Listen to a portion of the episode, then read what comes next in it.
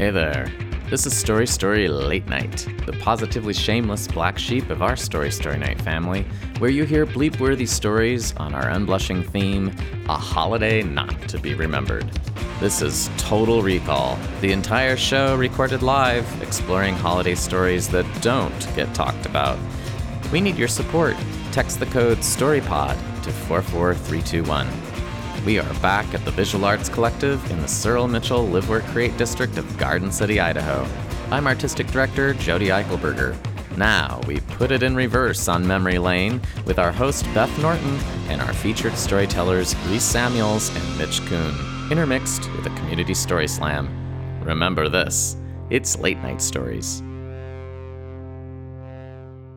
So, this is our sixth and final installment of Story Story Late Night um, in 2022. And I just want to give a really sincere thank you to our board of directors who approved this abnormal extension um, and into this holiday season. So, if we could give them a big round of applause. I think Allison is in the house tonight. I, see, I saw Terry. Thank you so much. And I really want to just also give a special thank you to Jodi Eichelberger, who is doing so much and has been supporting this show while doing flagship, while doing cabaret. So thank you, Jodi. Thank you for your support. This has been just an amazing run, and it's been a joy. So thank you. Um, I'm going to put this down. I, um, okay, I, I've been hosting these shows. I've hosted the last three shows, and I've learned some things. Um, like after last show, when Pat Haas called me out, um, I learned that I should introduce myself. Hi, Pat. so, my name is Beth Norton, and thank you.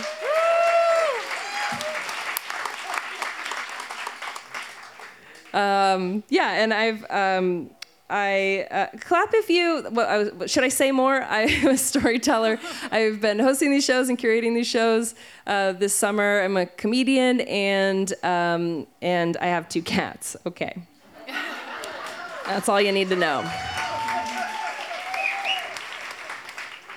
Um, clap if it, if this is your first time to Story Story Night. Whoa. Okay, awesome. All right, clap if uh, this is like your second show of the season of the season. Clap if this is your 10th show of the season. I'm just kidding, that would be impossible. I was gonna see if I can catch anybody in a lie. Uh, I do wanna know has there anybody here that has been to like every Story Story Night show possible that they could? Every Story Story late night? Anybody? Our photographer. yeah! You gotta pay them, but they'll they'll stick with you. awesome. Um, well, great. I'm so glad to have so many new people here. Um, the way that this show works is we have um, some featured storytellers, some people that have been working on their stories for weeks, um, their live personal stories on the theme. Um, their stories will be a little bit longer. Um, they've been um, just, yeah, working really hard and crafting them. Um, and those are intermixed with our Story Slam portion. So uh, that's five minutes spontaneous stories told live on the theme. Um, if anybody can submit to that, you can submit to that while you're here. You'll just go and visit our Slammer booth and see Thane and Natalia and put your ticket in the little red, the adorable little red stocking that I stole from my last job. Um, and then you can have a chance to come up here and tell your story. And we have a special surprise tonight. If you come up and tell your story, not only will you get the either pleasure or pure humiliation of being up here, um, you will also get uh, one of these fine Christmas presents that you see to your left. And I want you to know I'm not doing this because we have trouble getting slammers, okay? That's not why I'm doing this. I just got in the spirit at grocery outlet. So, little bonus tonight. We're just gonna just lighten up with some presents. Um, I let's see. I chose this theme, um, holiday not to be remembered, um, because this time can be difficult for people. I know it's always been a, a difficult time for me. Um, And our show format tonight is actually going to be a little bit different. Normally, we have three featured storytellers. Tonight, we have two featured storytellers. And that is because one of our featured storytellers is also a good friend, lost someone in their family um, this week to suicide. And that person was um, also a really big support of the comedy community and had touched me personally with their generosity. So if we could just take a minute to, just a moment to honor that, um, their their love and support will be greatly missed. So I just wanted to recognize that. Um, when my friend told me about it and that they wouldn't be able to make it here, um, they said, they said my story's changed, and our story changed as well in that moment. And when you lose somebody that you care about, and especially to suicide, it just leaves this hole, and you can try to fill it, um, but that doesn't typically work. And so tonight we're not going to try to fill that hole, except we kind of are. That's what the presents are for. And it's fitting. um, um, what do we do when we're sad? I like to go to grocery outlets. So, so that's where that's, that's coming from. We get my, my grief grocery buys over here, is what we'll call them. Um, I am going to tell a story now. Um, yeah. Um, yeah, it's it's the darkest time of the year, and so in our culture, we don't get typically like a lot of opportunities to embrace that darkness and especially not not really together in kind of a community like this. And so tonight, this is just a message for all of our stories, but for you as a slammer as well. Like if there's a story that you want to tell and it's a hard story, um, tell it. Um, I'm here for it. We have uh, the lovely singing voices of the Grand Jeans that will pull us back, I'm sure. And we have the presence and the lights and all of these things. So um, I think we're like we're well stocked and supported. I feel like I'm just saying that because now I'm going to tell you a vulnerable story, and I'm trying to like rationalize it. Um, the holidays were the holidays of just before I could remember always been a difficult time. And I chose this theme because I actually honestly don't I didn't know I was going to be hosting. And I also like I don't remember any holidays. They're just um, I don't really remember any from childhood. I don't really none of them stick with me as an adult. They always kind of um, I always try really hard, but they always end up um, to be sad or terrible in some way. And last year, I really noticed not just that, not just like the typical seasonal stuff or like the loneliness or, or anything like that, but last year I really noticed a deeper pattern with myself. And it came at the end of a um, another intimate relationship, and it was um, a pattern that just came in kind of the form of a mantra. And I noticed it at the end of last year, and then this year, as the season grew closer, I noticed it with increasing intensity. And that mantra was just every November, it feels like my world is about to fall apart. And that was something I think that I had experienced, but then later in life continued to put in motion with my actions. And in preparation for this November, I quit drinking October 1st um, and committed throughout uh, December. And I abstained from any close, intimate relationships. I um, kind of just, I, I got a job, um, did kind of whatever I could um, to support myself through this time. Um, I grew up kind of in a shadow of a story. I grew up knowing that my mother had left at three, and that before that, I had experienced some, some sustained, prolonged abuse at the hands of my mother's boyfriend, and that when she left me, she went back to him. And she stayed with him for 25 years. But I never knew what happened. I didn't remember it. All I had were stories from family members whose memories were, you know, not always trustworthy. Um, I didn't. Uh, I didn't know I didn't know what had happened, um, and I also really struggled to attach in intimate relationships. Even though I would have partners who I knew were trustworthy, I um, there was just something in me that couldn't feel secure.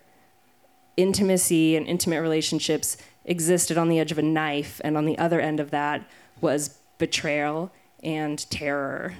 And about five years ago, I started working with a trauma therapist, a child child specialist, childhood trauma, childhood trauma specialist. I'm to get into the acronyms now. I'll avoid those. I'll just do one. We started doing EMDR, which I'm not to explain. It's really confusing. If you've ever done it, you'll know.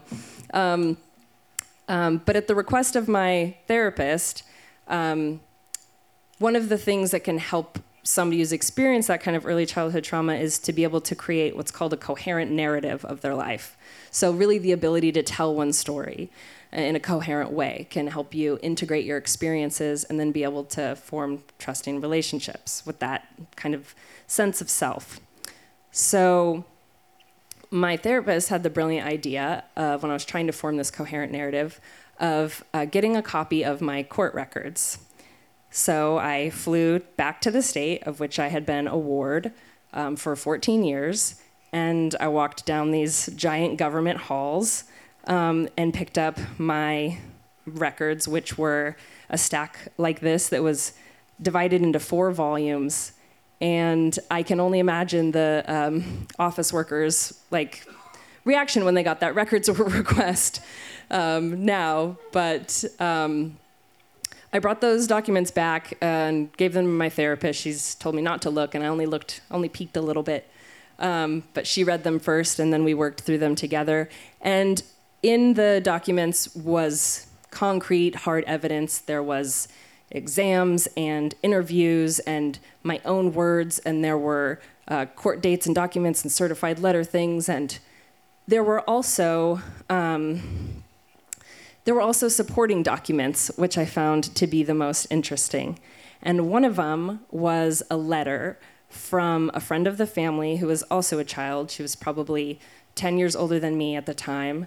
So she was in her, you know, her early teens. And it was an it was a school essay, and um, in her very neat handwriting in three succinct paragraphs, dated January 12th, 1989, the topic was how I Made the Holidays More Meaningful for Someone Else. And she wrote about, I have the letter and I kind of want to read it. Is that okay? okay. This is me bringing the story out of the shadow, by the way, if you haven't picked up on that. um, how I Made the Holidays More Meaningful for Someone Else. We have a very close friend and neighbor whose niece, Beth Norton, came to visit over the holidays temporarily. She's a two year old child with a lot of problems. I was three, but. I remember Beth as a chubby, okay. Playful, active child. She had been smiley and cheerful all the time. I hadn't seen her for nearly six months when she had gone away with her mother. Next paragraph. Although I've known Beth since she was a baby, when I saw her at Christmas, I could hardly recognize her. She had gone through abuse and neglect the months that she had been away with her mother.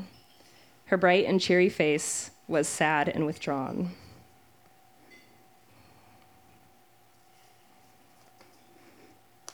She could hardly walk and spoke rarely. Beth's brave and happy character had changed to a hopeless, scared one. I wondered if she would ever be the same. When Beth came back to the safe home of her aunt, she had to leave all of her belongings behind. I knew her Christmas would be a dismal one. Very few presents under the tree would be hers. My family and I wanted to make Christmas as, pleasure as po- pleasurable as possible for Beth. She was in drastic need of clothes and toys. We searched through our closets and our drawers until we had two huge bags full of clothing for her. Whenever we found things not in need for us, it went to Beth. For Christmas, we bought her two nice gifts and now I feel her Christmas was all right, not as bad as I had thought. It felt good after Christmas to see her smile again and feel I might have had something to do with it. This is valuable beyond belief to me because not only does it provide like a record, but it gives me a before, like what I was like before. And um, I'm happy to be here. Like, this is the fucking most bravest thing you could ever do. So I think I got that back. And um, and I'm happy a lot of times. you might not believe it right now.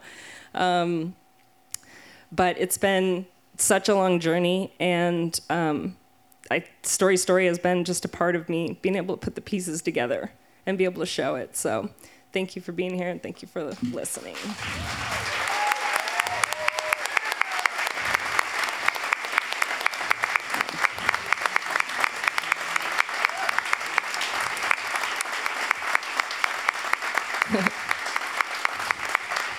Thank you. Thank you. Thank you, Pat. well, that's my story. I think I can, we can only go down from here. So let's keep it going. I want someone to top, if someone could top child abuse, please bring it. I dare, I dare you. I dare you. Somebody's raising their hand over there. I was like, I got one. Uh, um, can I have the slammer stocking? Are we ready for our first slammer?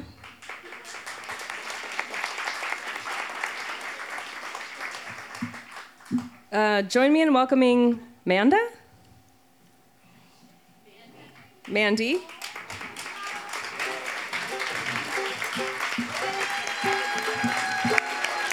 As a reminder, Mandy, you have five minutes, okay? Around 4.30, I'm gonna start creeping closer to you, all right? Oh yeah. Oh yeah. You've done this. No, I haven't. Been. Oh, you haven't. okay. Long time listener. awesome.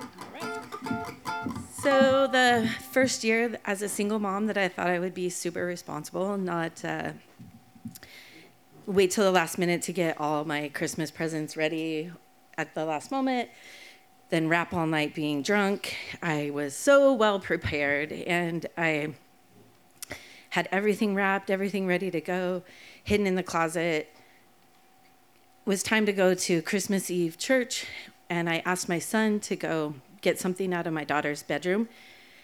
And he came in, threw it at me, went to his room, and slammed the door. And I was like, What is going on? I'm like, Keter, we have to go. You're a liar. I hate you. You're a liar. The next thing you're going to tell me is the Easter Bunny isn't real. And I was like, Oh, shit. How did you find this? And so I convince him to get in the car. We go to church. He will not sit beside me, he will not talk to me through church. We get over to where we're supposed to go for a Christmas Eve dinner at my sister's house. We get there, there's not enough food for us. So I'm like, Keter, how about you and I go to the store? We'll get something to eat. We'll leave your sister here and we can talk about what happened. So we have a big long conversation about the importance of believing in the house and how exciting it is and magical and fun. And now we have a, your little sister and we need to believe. So we kind of calm down. We go home. And in the meantime, I had taken on a dog, which is a bad idea with two kids and being a single mother. And they go to bed. I get all the presents out, put all the stockings out. We get up the next morning. We're having a lovely morning. We go open everything, and Keter says to me, Mom, did Santa not leave any stockings this year? And I was like, Well, yeah, he left stockings. The fucking dog ate all three of them and everything in them. So there was no stockings. So then we head to my mom's where we're going to have brunch. And we show up, everyone's having a great time. Well, lo and behold, my brother shows up that nobody has spoken to in over a year with his wife stepdaughter, nobody has any presents for him or their family because the prior year he said that we were all fucking dead to him, don't contact him. So we're all just, holy shit. While his wife sits there, says nothing to anybody the entire time, except for as my daughter is running down the hallway, all happy and having a good time. So is Maisie just like super bull legged, or does she have a shitty diaper on? where I proceed to say, Merry Christmas, everybody, see you later. So we leave, go home, give Maisie a nap. We're headed to Emmett to go to Christmas dinner. Go to, I'm heading into Emmett and I get a phone call saying, where are you? And I'm like, isn't dinner at 2.30? It's 2.15. Well, everybody's ready to eat. So we get there, get settled, we're eating as my cousin's husband proceeds to introduce himself for the third time, even though I was at their wedding that was very small. nice to meet you again. And then all the little kids get their presents, and my stepmom proceeds to argue with me about a box for my daughter that needs to go home with us. I say, I do not need the box. She follows my son out to the car, makes him put the box in the car. I load my kids up. We go home. I unplug the Christmas tree, grab it, ornaments, lights, and all, throw it out the front door, turn around. Christmas is fucking over, kids. What games do you want to play?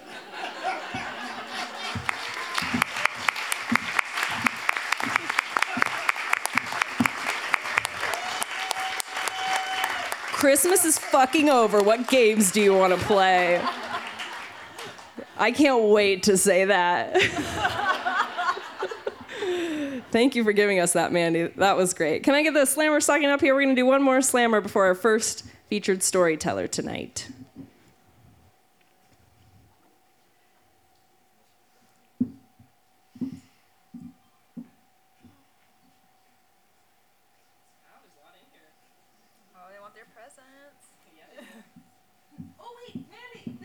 Oh, yeah. Oh, thanks, Holly. Wait, Mandy, come back up here. I missed a couple things. First, you do have to sign a waiver, and I should have mentioned that before. Do that later. But before that, um, you get first pick of the presents. What's it gonna be, Mandy? Is it gonna be a bag? Is it gonna be a box? Ooh, she's got a box. Yeah, you're gonna have to unwrap it in front of 110 people now. We're gonna watch your reactions and you better like it. yeah.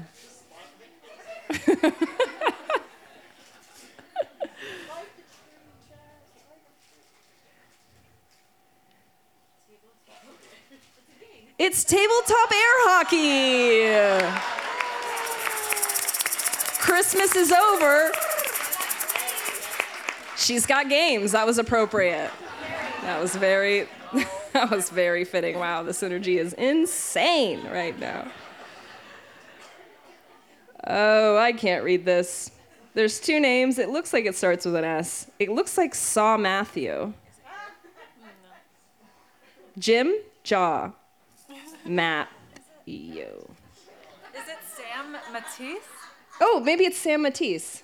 Whoa. Sam. Yeah. How's your handwriting, Sam? Does it look like that? You're saving the show, Holly. I swear the slammers are not planned. Come on up, Sam. You got five minutes to tell your story. Oh,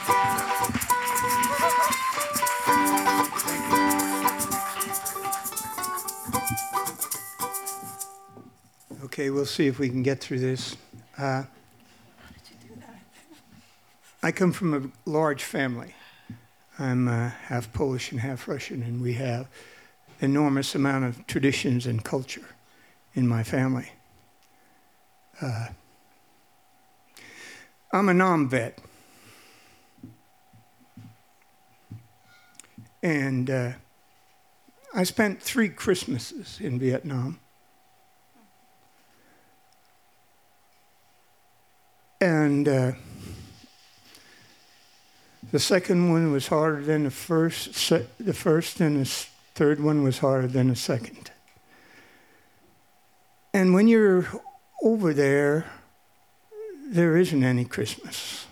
I mean, yeah, you bullshit and you drink and you try to forget. Uh, I never took, uh, I never went ashore I never went into on the beach during Christmas because I would take somebody else's somebody else's uh, watch, and I would I would sit.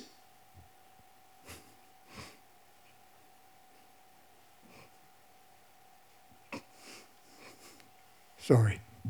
And I would sit there and I'd listen to uh, Armed Forces radio, and they would be playing Christmas carols.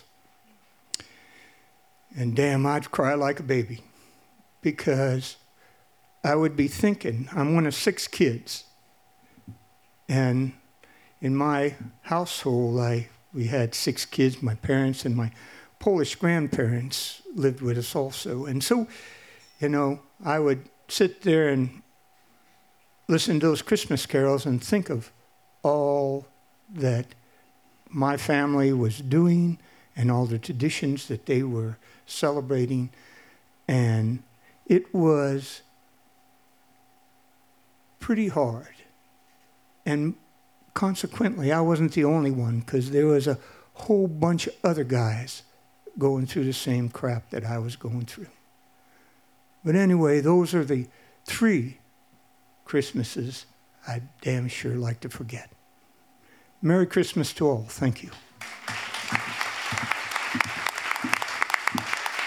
Sam, it's present time. Thank you, Sam. Thank you for sharing. Can you auction it off?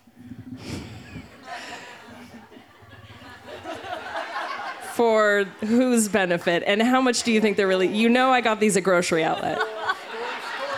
For story story benefit?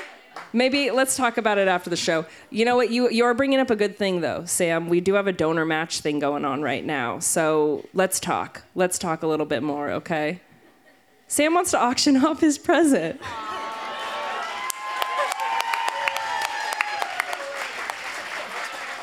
Do we have to? Okay, well, we're gonna have to keep this snappy because we have to be out. It's a hard 10 tonight. So I don't know if I can get.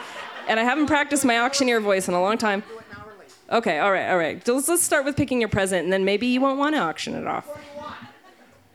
Which one do you want, Pat? You spent three Christmases in Nam. You take whatever goddamn present you want. Yeah, you take that snowman. Wait, you gotta open it.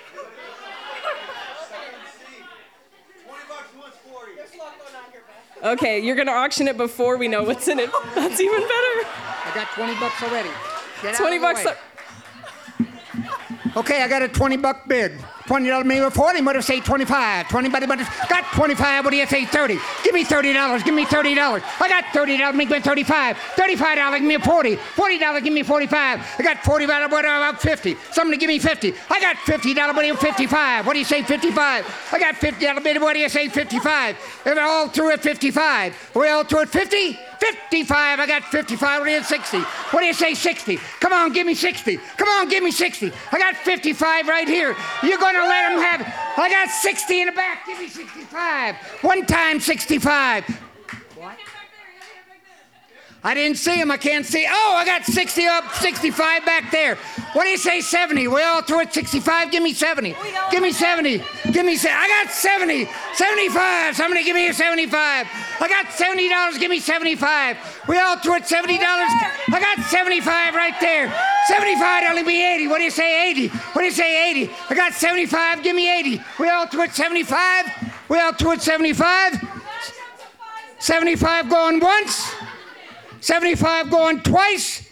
Sold $75.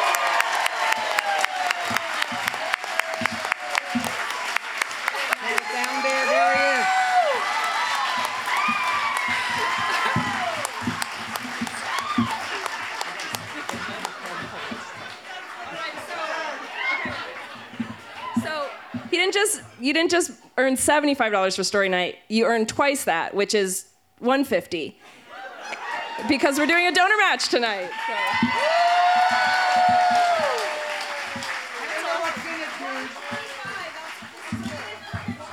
I, I don't know what's in it, but I hope it's good. And, and if it's not, then blame Beth. She's the one who bought it. It's really good. It's really good. Yeah, it's really good. $125 is the value. you know it's good. Show, oh show- It's, it's exactly what I wanted. it's,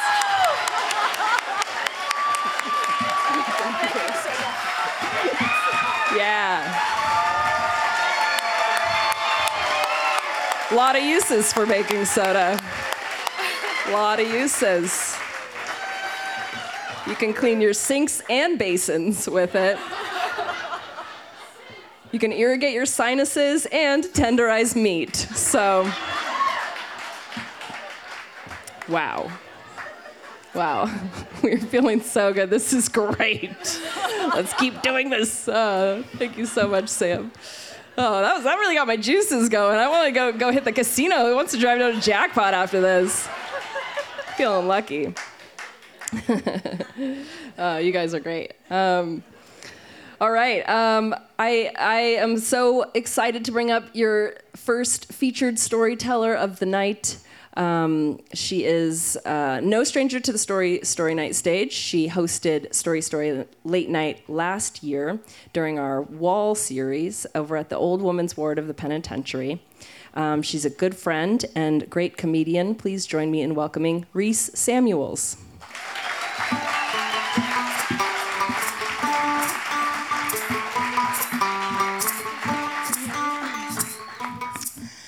Hello, good evening, you guys.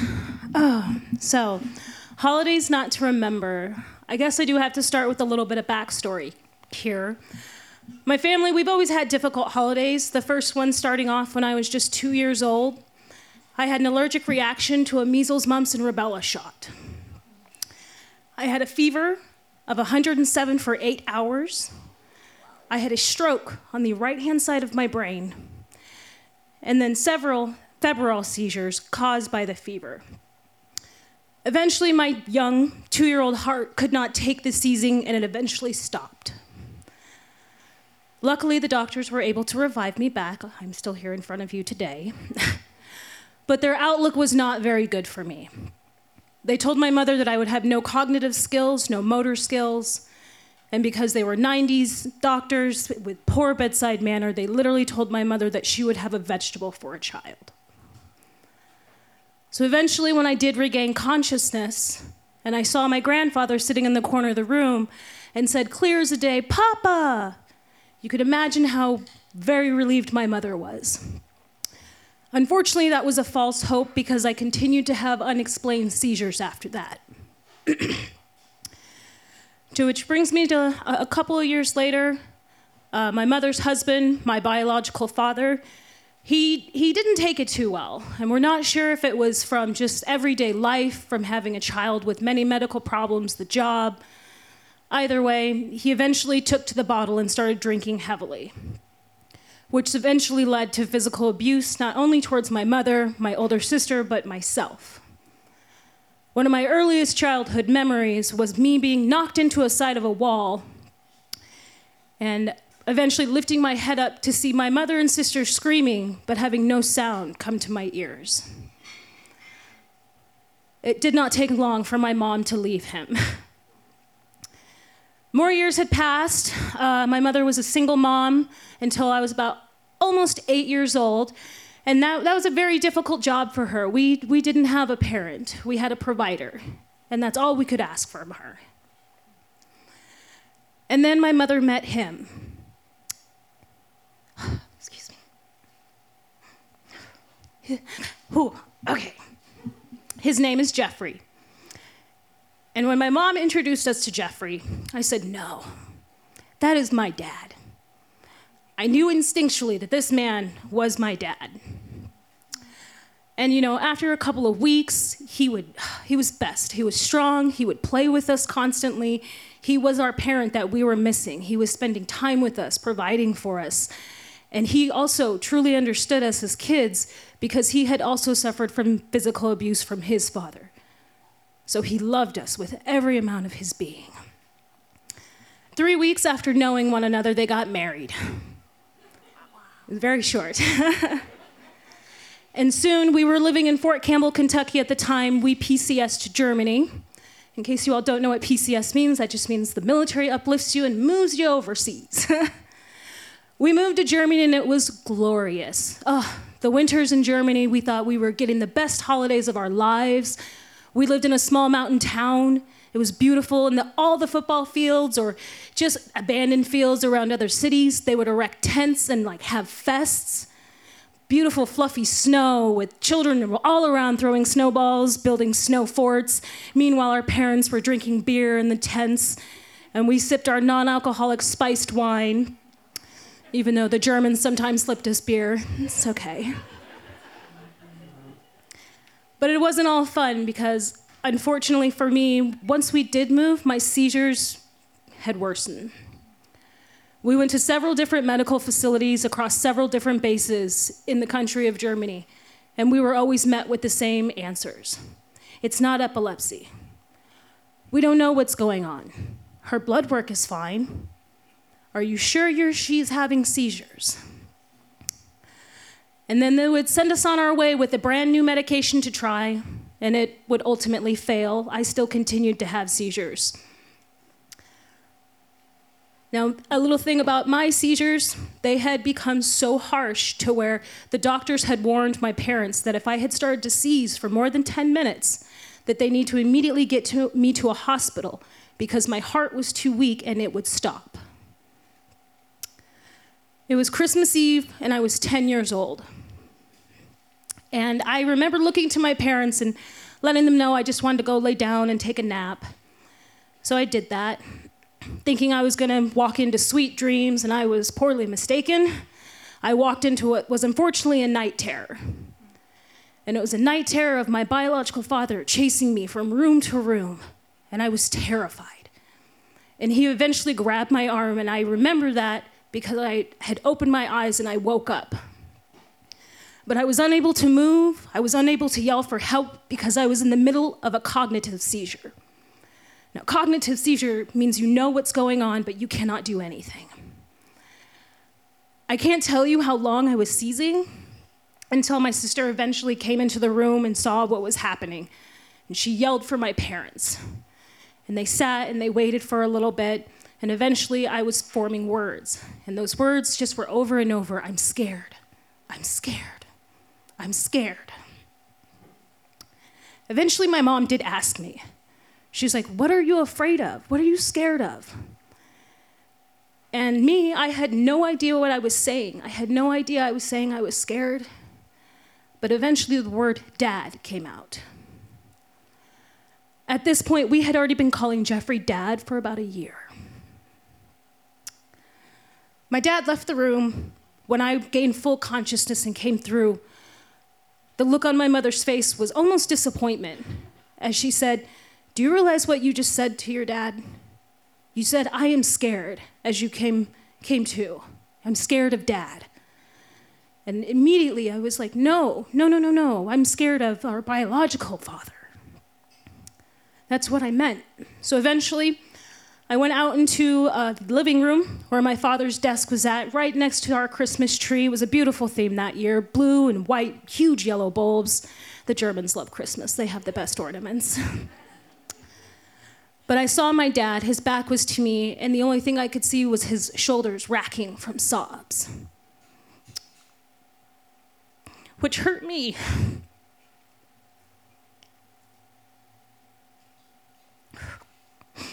I eventually was able to walk over to him. I got down on my knees in front of him and I asked him to look at me. And I told him, I hope you know, excuse me, I hope you know that I know that you will never hurt me. And at that point, we embraced each other and cried, repeating the words, he would say, I love you. I will never hurt you. And I just kept saying, I love you. I never meant to hurt you. Luckily, to this day, thanks to CBD, I have not had a seizure in about six years, so that's beautiful. And thank you. and uh, I will say this my dad and I are still quite close. And, uh, you know, any person can father a child. And it takes a special kind of person to be a dad. Thanks, you guys. Wait, wait, Reese. Reese, you get a present too. Yeah.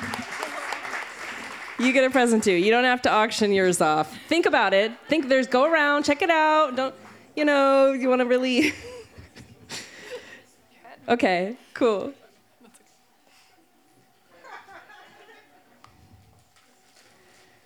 And don't forget to sign a release, okay? what is it? What is it? A sink and drain plunger. You can have your dad come over and plunge your sink sometimes if you wanted. Sounds like something a dad would do.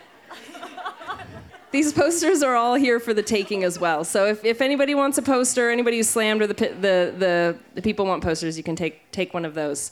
Um, this is our time when we have our intermission, so don't steal the presents. Um, but like I said, there are plenty of posters. Please take them. Um, we're going to do a short intermission. Like I said, we have a donor match going on right now up to $5,000. This is specifically so late night can continue. So if you're interested in that, that, there are very detailed directions which are in my notebook, and I will tell them to you later. wait, wait, I think I remember. It's texting SSN, Story Story Night, or Social Security number 2022 to 44321. I did it. I remembered. Yeah. 44321. Cool. Um, and while we do intermission, um, feel free to roam around, check out the art on the walls. This is an artist named Julie Pagan, I think. Did I get it right? Pagan? Yeah. Julie Pagan. Um, so take that in, grab a drink at the bar, put your name in the slammer hat, enjoy the music from the Grand Jeans, and we'll see you back in a little bit.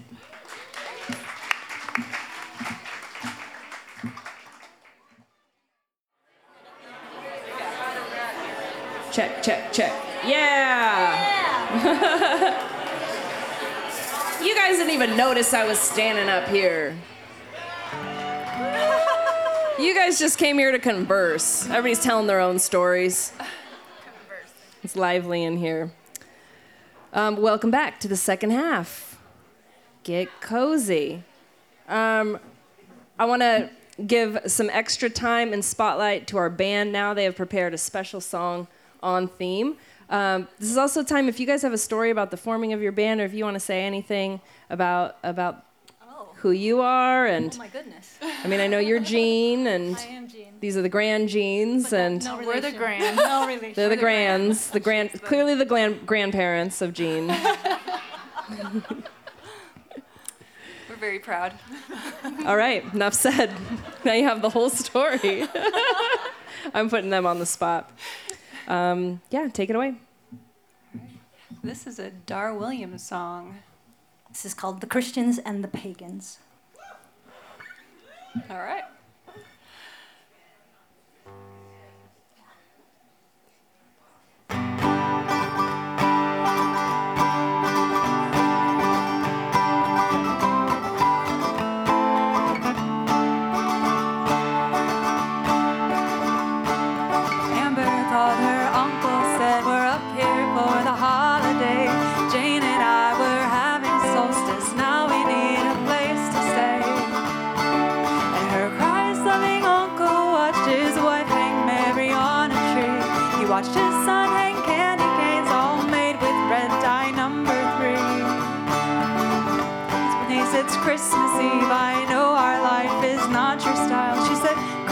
Like solstice, and we miss you,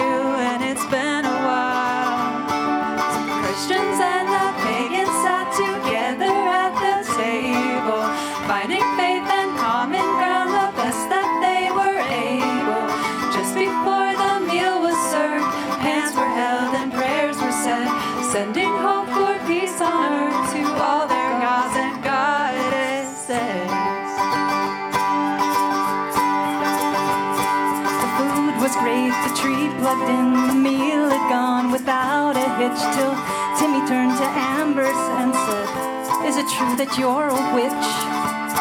His mom jumped up and said, The pies are burning, and she hit the kitchen. And it was Jane who spoke. She said, It's true, your cousin's not a Christian.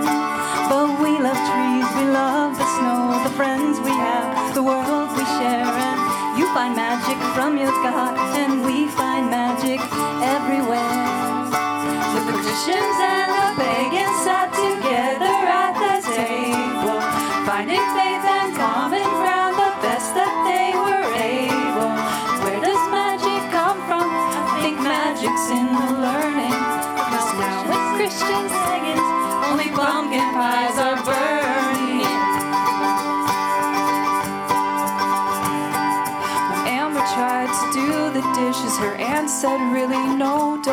don't. Amber's uncle saw how Amber looked like Tim and like her father. He thought about his brother, how they hadn't spoken in a year. He thought he'd call him up and say, It's Christmas and your daughter's here. He thought of fathers, sons, and brothers, saw his own son tug his sleeve, saying, Can I be a pagan? Dad said, We'll discuss it when they leave.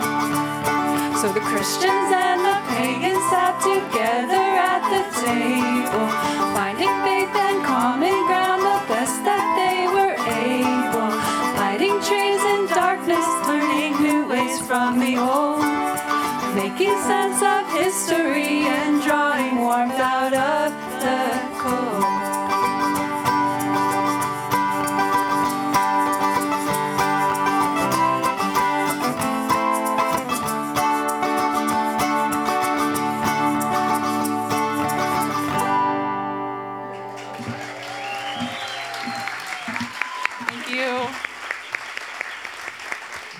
Thank you.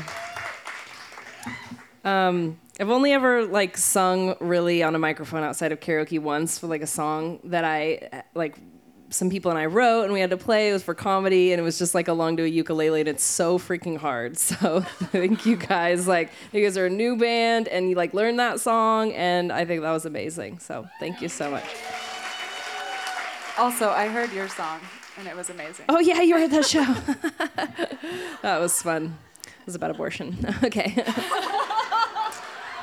was it was a parody of American Pie. um, fun times. Um, all right, let's. Are you guys ready to get back into stories? Awesome. Can if I can have the slammer stocking, then I would love to choose your next story slammer.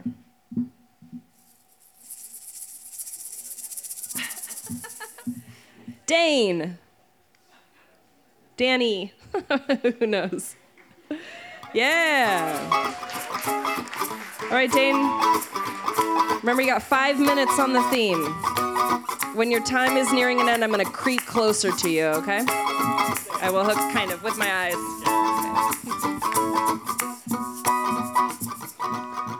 Uh, this is genuinely a story that I completely forgot about and blotted out of my mind for 13 years. Christmas of 2009, I accidentally threw a drug party. Um, I was a sweet little Mormon kid, uh, wanted to go and experience the big city of New York. Uh, moved out there, did a year, and um, it was my first year away from family. And uh, so I, I, talked to some coworkers and I said, hey, you know, anyone who is uh, doesn't have anywhere to go for this Christmas, uh, you're welcome to come over to my house. I'll just prepare like a little brunch, and then you guys are welcome to bring whatever else you want. And whatever else you want means something completely different in New York City than it does in Boise, Idaho. Um, so um, I welcomed the first guests into my house, uh, showed them some cinnamon rolls and some uh, orange juice, and uh, they pulled out uh, other accoutrements. Um, an assortment of drugs was laid out on my table, uh, which were then consumed with my wonderful cinnamon rolls. Now, I know that this was 2009 because there was a very special thing happening that Christmas, and it was the Avatar movie came out. Yes. And all I wanted to do was see Avatar.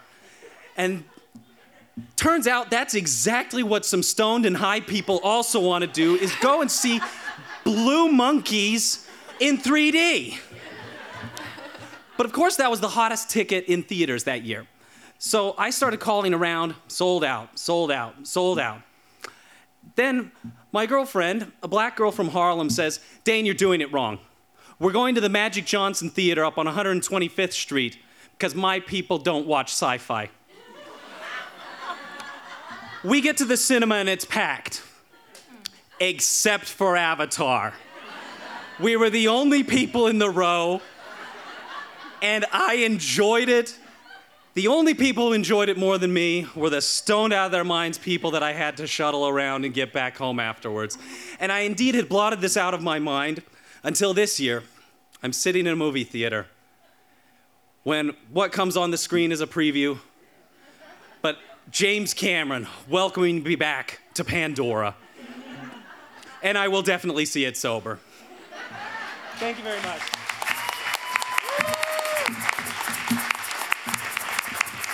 Wow. Wow, you had your eye on that one, didn't you? Went straight on over to it. yeah, you like that wrapping? Absolutely. Is that nice and hard to get into? Yep. Yeah, it is. it's steel wool. Steel wool. You're welcome. Another. Don't forget to sign our waiver, Dane. Thank you so much. All right, now that the steel wool's gone, only good presents are left, you guys. I promise. um, was fun. You guys aren't taking the posters. You gotta take the posters too. Those posters better be gone by the end of the night to different people, please. Um, okay. Um, we have your second featured storyteller of the evening, um, who I um, have known through the grapevine for a while, um, through his wife, who is a beloved storyteller here um, and has been on our stage many times. Um, but this is his first time to the Story Story Night stage, and he's featuring, which is awesome. Um, please join me in welcoming Mitch.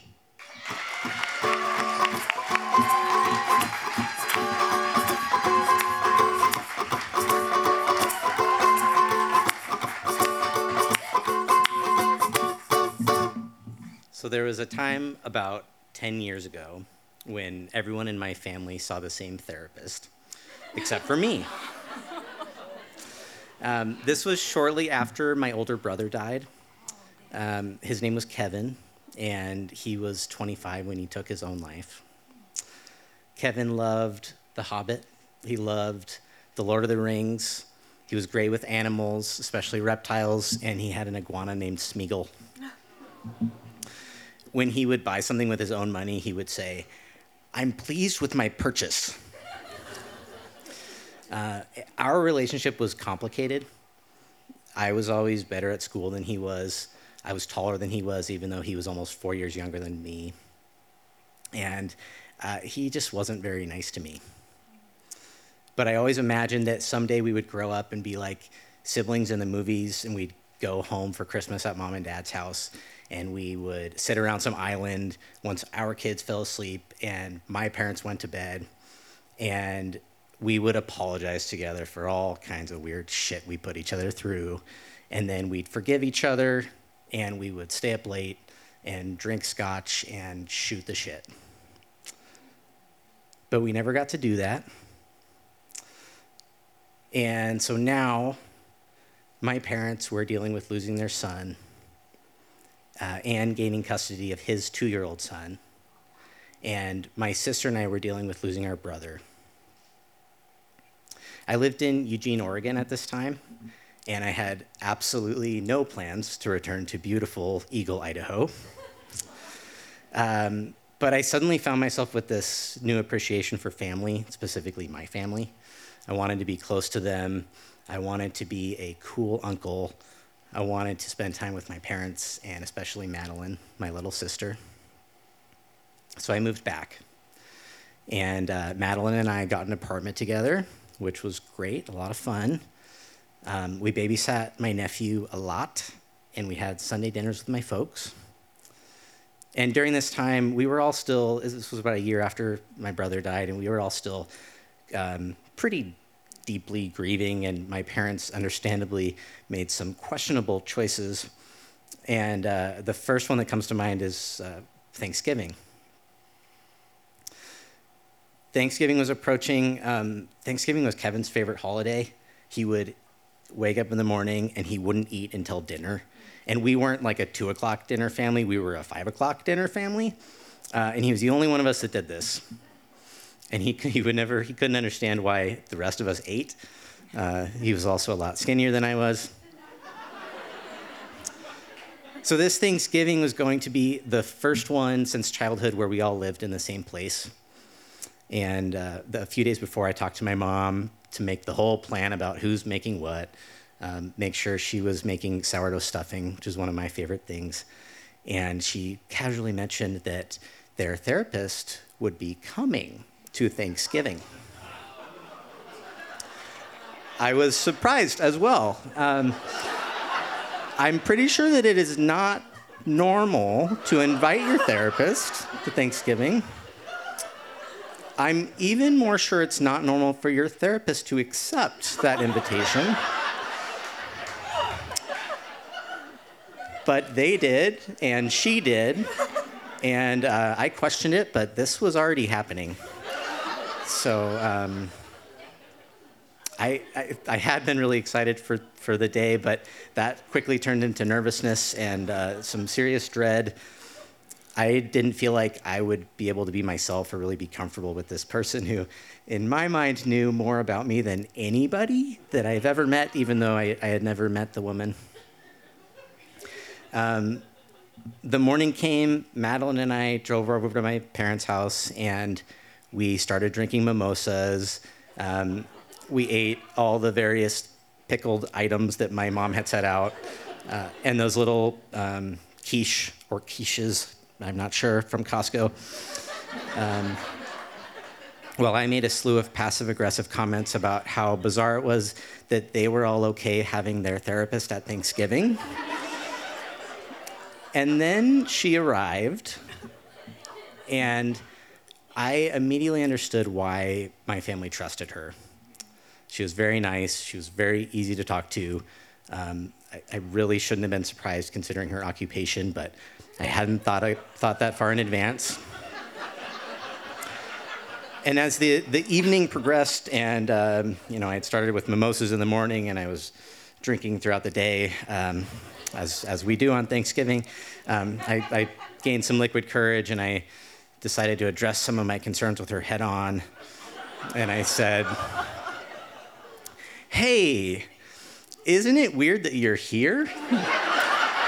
Thanksgiving? And also, isn't it weird that you probably know a ton about me, even though we just met today? And she kind of chuckled. uh, and I, am not sure how much liquid courage she had at that point. She was, I think, probably nursing something. And, um, and she just said, you know, people talk a lot less about other people in therapy than you might think. And um, that was a good enough answer for me. I had never really been to therapy in the traditional sense, and um, frankly, I was relieved that some of my secrets were maybe still safe. So we all stuffed ourselves silly and went home, um, but I didn't feel satisfied. I had moved back to Boise Eagle at this time to be with my family. And um, I felt like the presence of this woman at Thanksgiving put a damper on all that, even though she was so comfortable to talk to. This wasn't the only time that my mom invited a stranger to a holiday. In fact, it happened quite a lot. Um, and my plan was to, to come here today and tell you all about some of those other times. And then I realized that this story isn't about strangers. A few years ago, my mom told me that something like 80% of couples who lose a child break up. Um, now I know that that's not quite true, that 80% is a myth. Um, it's actually more like 20, but that doesn't really matter. Um, I think she was telling me this to try to attempt to convey how gut wrenching it is to lose a child. But I really didn't need her to tell me this. It was, uh, I could see it, I, I could tell. I felt like when we lost my brother, I lost a piece of my parents and especially my mom. She was physically here, but mentally she was somewhere else entirely. Like she was living in um, almost an upside down, this, this alternate version of reality.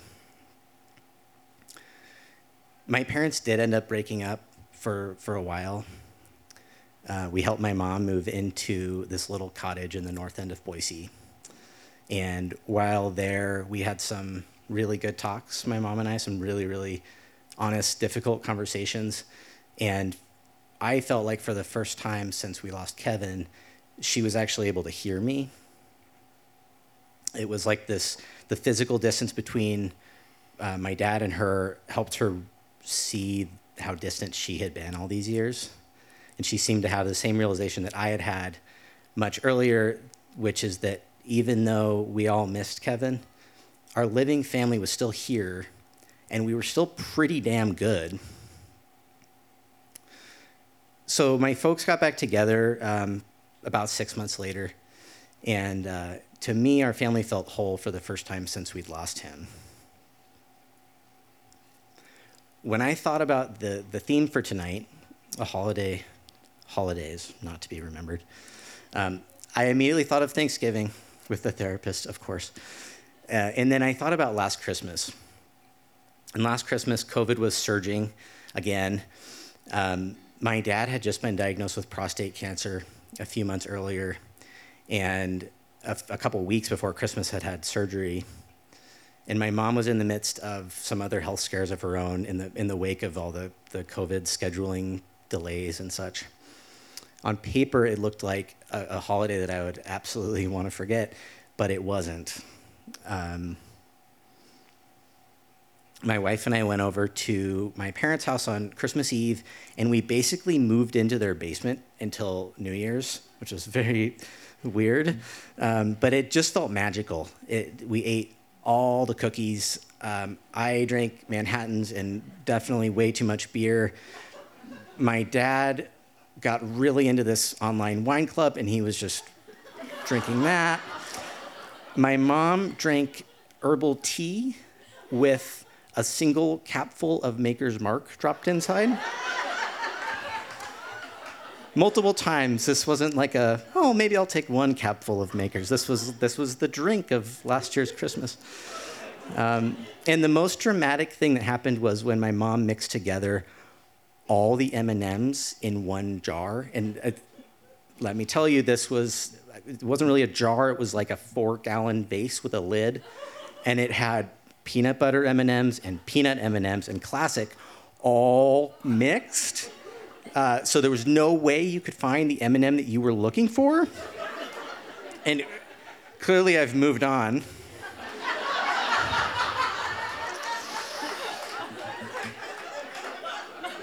Maybe next year, I'm not sure. we had Nerf gun fights all across the house with my nephew, which his dad would have loved.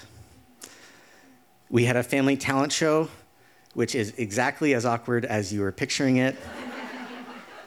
and on Christmas night, my dad pulled out a ring and got down on one knee in his sweatpants and reproposed to my mom and asked if they could renew their vows.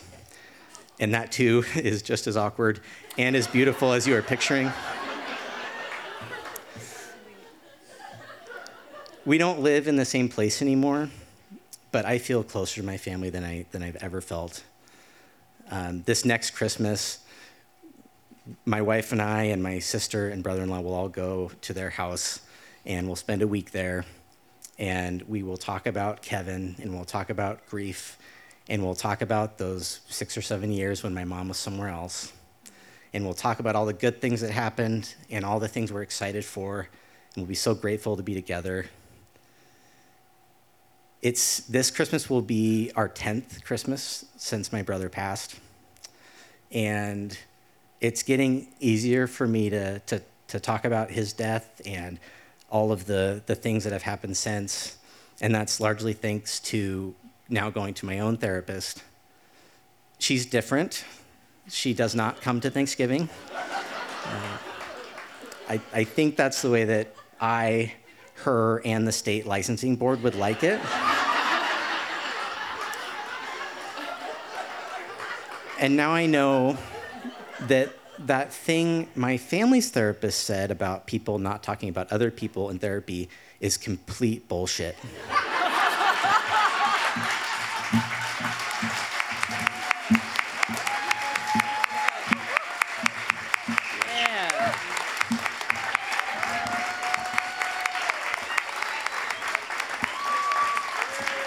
said.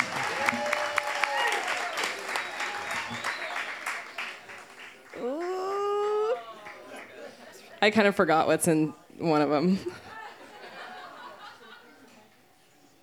You got the best wrapping paper. You guys might not be able to see this, but these are cats in cars with Christmas trees on the top. oh, yeah. Yeah, it has. You're going to get another use out of that. Oh, okay, or not.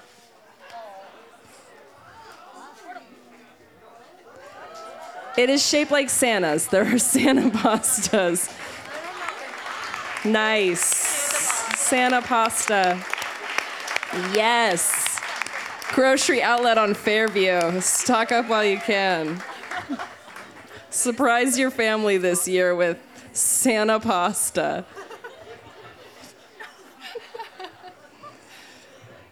I hope that stays in your cupboard for a really long time, Mitch. What comes next? Oh, another slammer. You guys ready for another slammer? Yeah. Mitch, I think you might have to sign a release as well.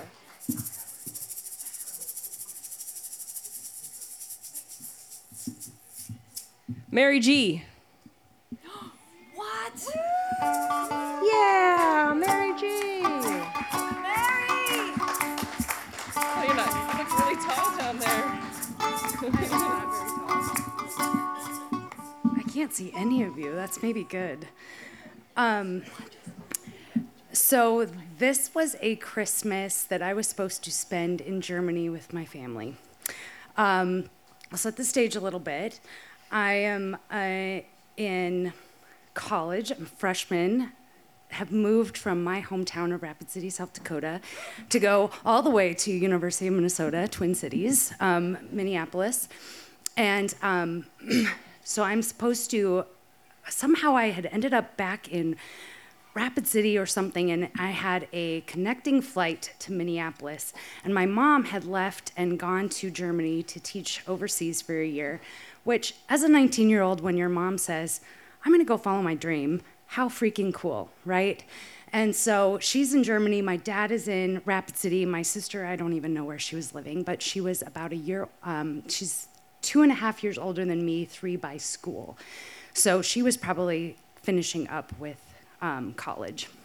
And I, um, traveling like with my little pack, I've got my passport, I think I'm all set and ready to go. And I get to Minneapolis on my connecting flight. And I'm in the Minneapolis airport, and I think, well, this is great. I have time to meet up with one of my friends while I'm have a three-hour layover, a four-hour layover. So I call up my friend Zach Held, um, and Zach is fantastic. He's a Renaissance man in the sense that he has long hair, he looks like a model, he just is fun. And so he decides he's gonna come and spend like two, three hours with me on my layover. Um, and I didn't move out of the security area or anything. I was like, had him come in, and this was at the time when you could still do that. Um, so we're just sitting in the airport, and he, you know, wasting time. And it's about, I don't know, 45 minutes before my flight and I get up to go to the check in, I have no passport. And I have no credit card, and I have no wallet because it was in the outside pocket, pocket of my bag. So I hadn't moved out of a space of probably any bigger than this room, had sat in um, one of the aisles just talking with my friend Zach, and somewhere in that three hour span, it had either fallen out of my bag or somebody had grabbed it out of the outside pocket. Well, I was prepared for this, right? I was like, I'm ready. I no problem. I have copies of my passport, I have copies of my credit card, copies of my birth certificate, copies of my social security card. So I walk up and as I'm realizing that I have nothing to get on this plane, the woman says, These copies aren't going to cut it. And I think, What are you talking about? that's why you have copies, right? That's what people tell you is I should have copies because if something happens, I can still do what I need to do. Well, no, we can't actually take this for an international flight. Okay. So I have to call my mom, bawling in Germany, to say, I'm not going to be able to make it. And she turns, or, you know, so she says, Well, just do what you can. If you can make it, you have two weeks, right? Let's try to get you here in a couple of days. So I work to my way back to ticketing counter after ticketing counter, find somebody, and I say, What can I do? They said, Well, you can try to take a bus to the embassy in Chicago. And I said, Well, how am I supposed to buy a bus ticket? Well, that's a good question. Um, well, we can try to get you, um, if you could find somebody, maybe your friend could drive you to Chicago. And I said, Okay, well, I make it sh- to Chicago, how long will it take for me to get an expedited passport? Well, they're like, oh, probably about 72 hours for you to get a, uh, a ticket or a, an expedited passport to be able to go um, and then get your international flight. And I said, okay, so where do you think I'm supposed to stay in Chicago while I do that? I'm 19, I can't rent a car. I don't have an extra credit card. I don't know anybody in Chicago. So, anyway, so I'm talking with my mom, talking my dad is supposed to fly into Germany. We're to have this picture perfect German Christmas, right? Like the earlier slam or the earlier storyteller was talking about the you know, beer, beautiful snow, decorations, etc. And um, instead, they say, well, maybe you can find somebody that you know here to come pick you up. And thankfully, I, my best friend from uh, growing up, her name was Marcy, uh, she lived in Minneapolis. So I call her up, and she's able to come pick me up and drives me to her apartment to try to figure out what the heck I'm going to do. And she's leaving about a day later with her husband and their kids, and um, says, Well, the apartment's yours. So for that holiday, um, I got I spent uh, three days in a couch, binge watching Friends episodes. Um, I think I watched every season probably two or three times because I didn't leave that apartment for about three days, and I managed to be able to get a ride from a different family coming through to get back to Rapid City, South Dakota, where I ended up starting all over again and just trying to get a driver's license and make my way back home. Um, lessons learned a couch is not a good substitute when you need somebody, but it'll get you through. I still don't remember a single thing from the Friends episodes. Um, I don't know if I just zoned out, but um, that really being with family on a holiday is absolutely everything. So.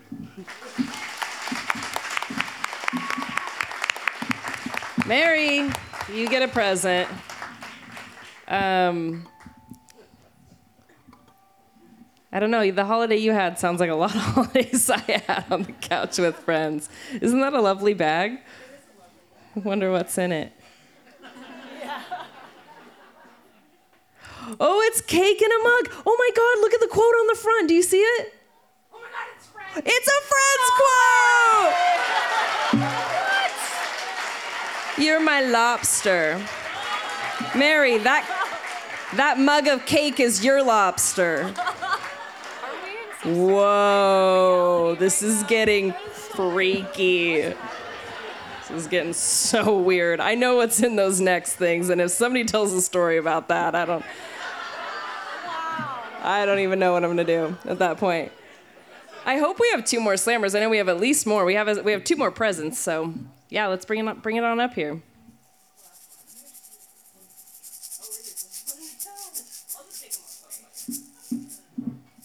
First one, Aaron Riley. Yeah. Aaron's tall. Get this mic ready. Yeah.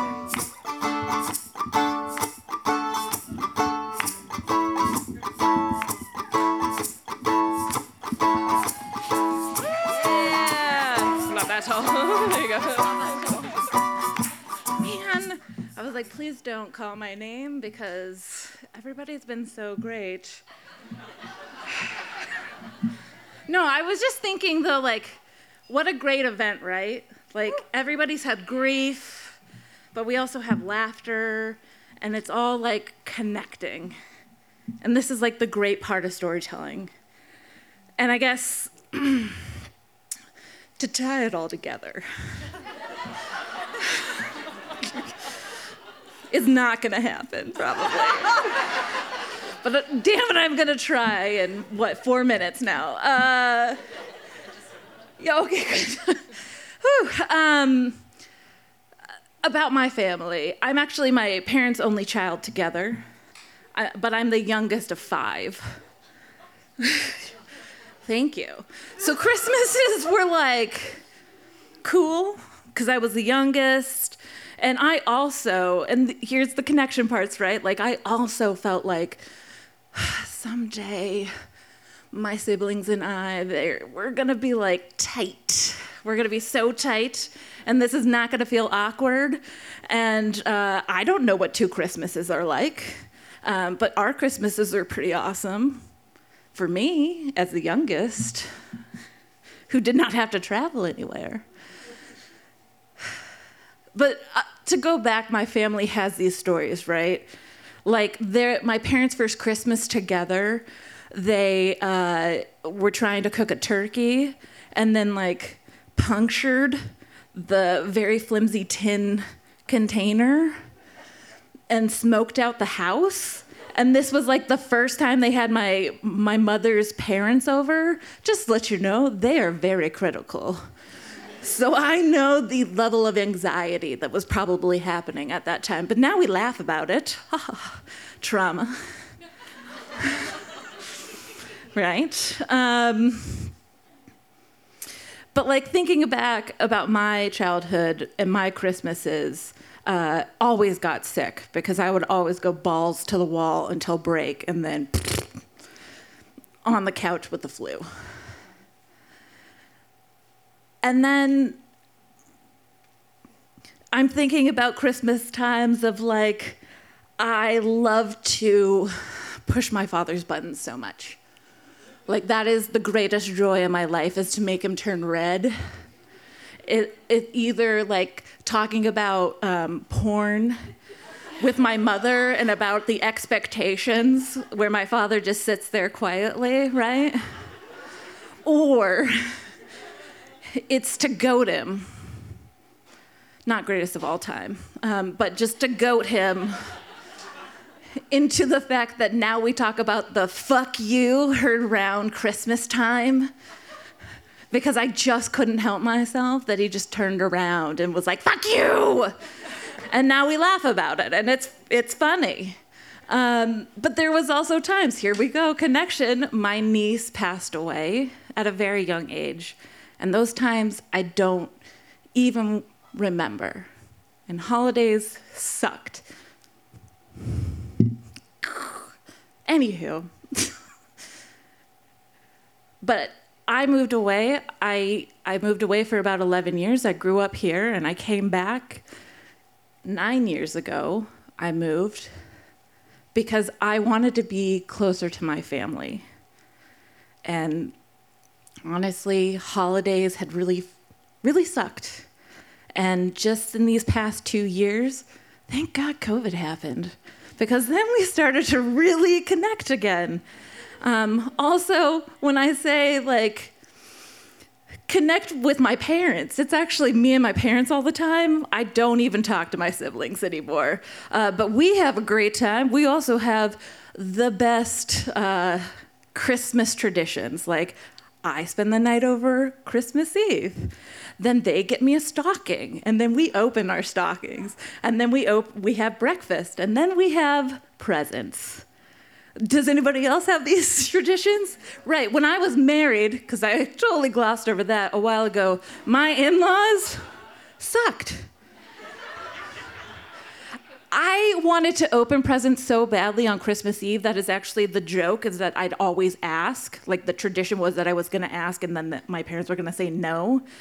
Then I got that with my in laws. Stupid. Because then what do you do, right? Nothing. But these are just kind of the, the, the things that tie us together. And I guess this is why I really wish you hadn't picked my name because I am now going on a rant. yeah, okay, good. Yeah. So this is all just to say that I, it's wonderful. Thank you so much for spending the, the holiday season. This is just making it so much more, so much more connected when we felt so disconnected. So thank you all so much. Thank you, Beth. Thank you to all the storytellers.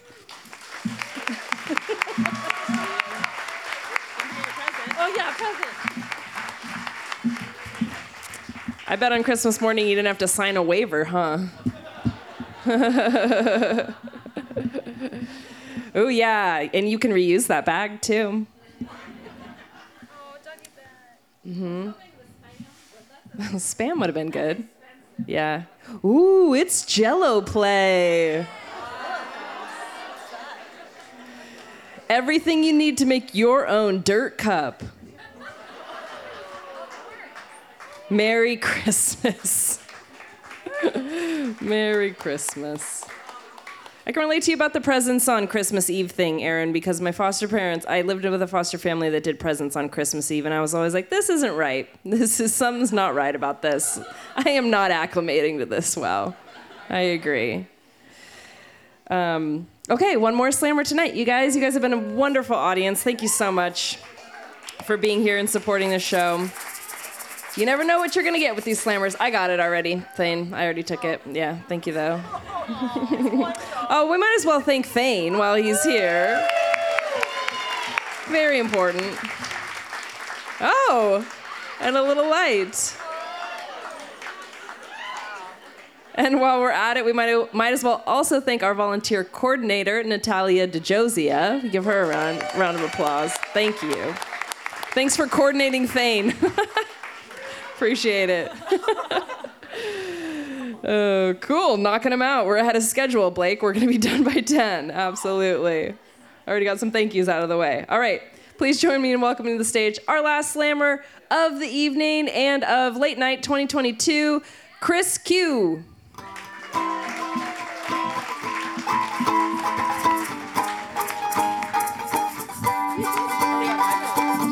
Okay, great. Two beers, and I think I'm a storyteller. and the only reason I did this is because I really wanted a present from Bargain Mar- Grocery Outlet, Bargain Market. right? Ah, um, so we grew up in Eastern Oregon, and my uh, dad always wanted to go to the mountains to get our Christmas tree. Uh, it was, you know, like two dollars for a permit, and so when Christmas, we all like six of us in the cab of a Chevy pickup. GMC, thank you. My brother is going to hold me to the facts.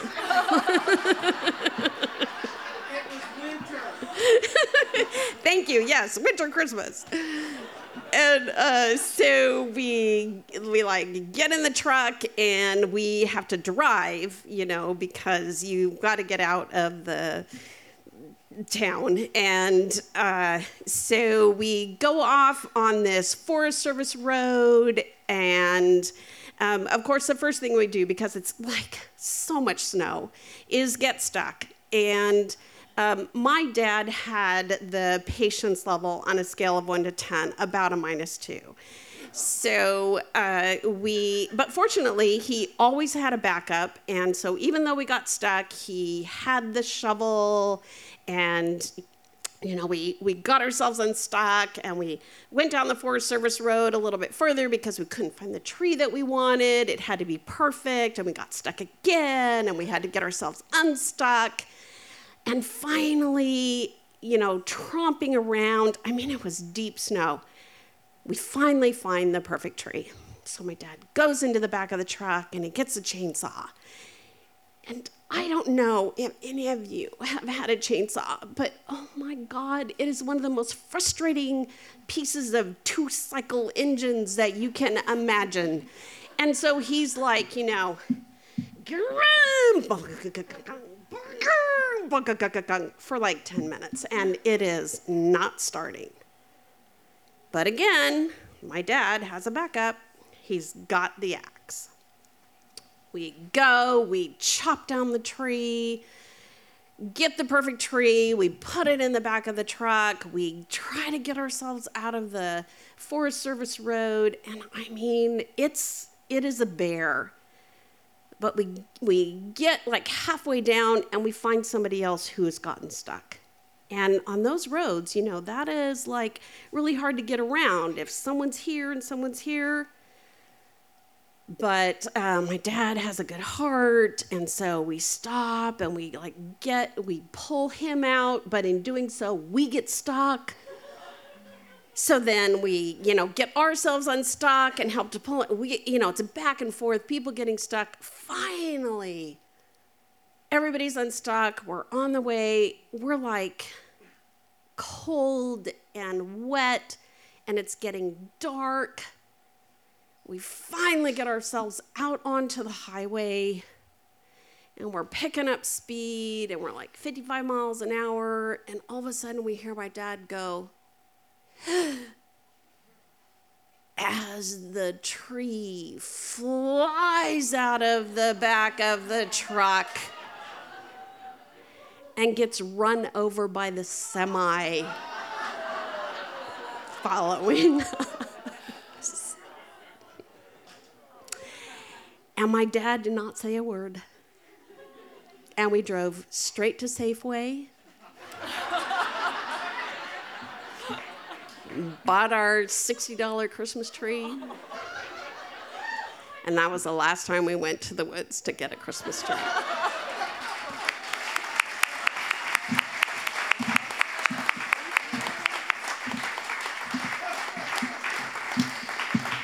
I am so glad you got you got this present, Chris. I am so glad this was meant to be. I think you're gonna like it. Boots like you would wear in the snow. So crazy. They're also salt and pepper shakers.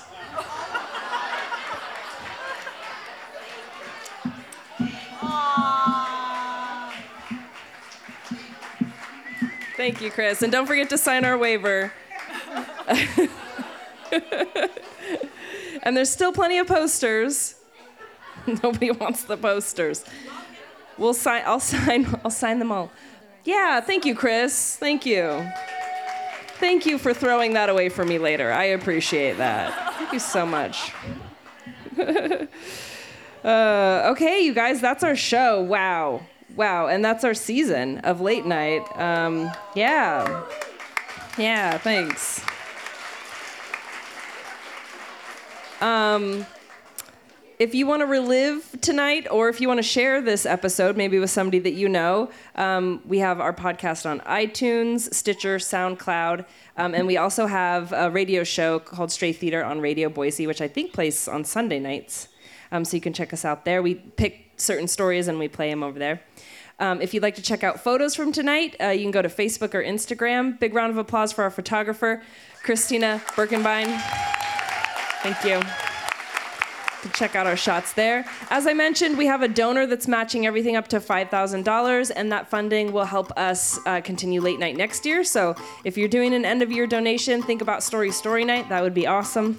Um, our next show is part of our flagship season, Making Sense of It All. It's going to be Sight, and that'll be two weeks from today on Tuesday, December 27th. So you can check us out. We'll be at Jump. Yeah, woo! Awesome. Um, cool. Um, Story Story Night is supported by the National Endowment for the Arts, the Idaho State Legislature, and the Idaho Arts Commission. Yep, they don't know about this, but don't tell them. this the season's coming up. Big thanks to our crew, our technical director and podcast engineer, Stephen Baldessari. Thank you. He's not here. You don't have to clap for him. It's fine.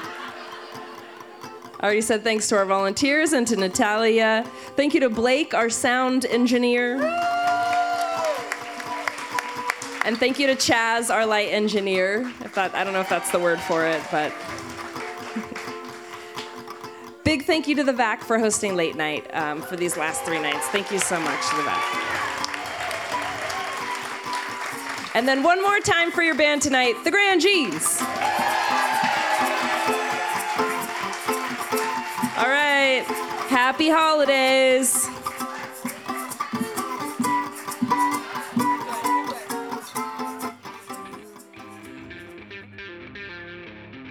Thank you for listening. Story Story Night is funded in part by the Idaho Commission on the Arts and the National Endowment for the Arts. Thank you to our media sponsor, Radio Boise. Our theme song was composed by Ned Evett. Podcast production is by Stephen Baldessari. Please rate and review this podcast to help other story lovers find us. Thanks to host Beth Norton and musical guests, the Grand Jeans. Support this podcast by texting StoryPod to 44321. Find out how to participate in our live show at www.storystorynight.org or visit us on Facebook. I'm Jodi Eichelberger. Thanks for being a part of our story.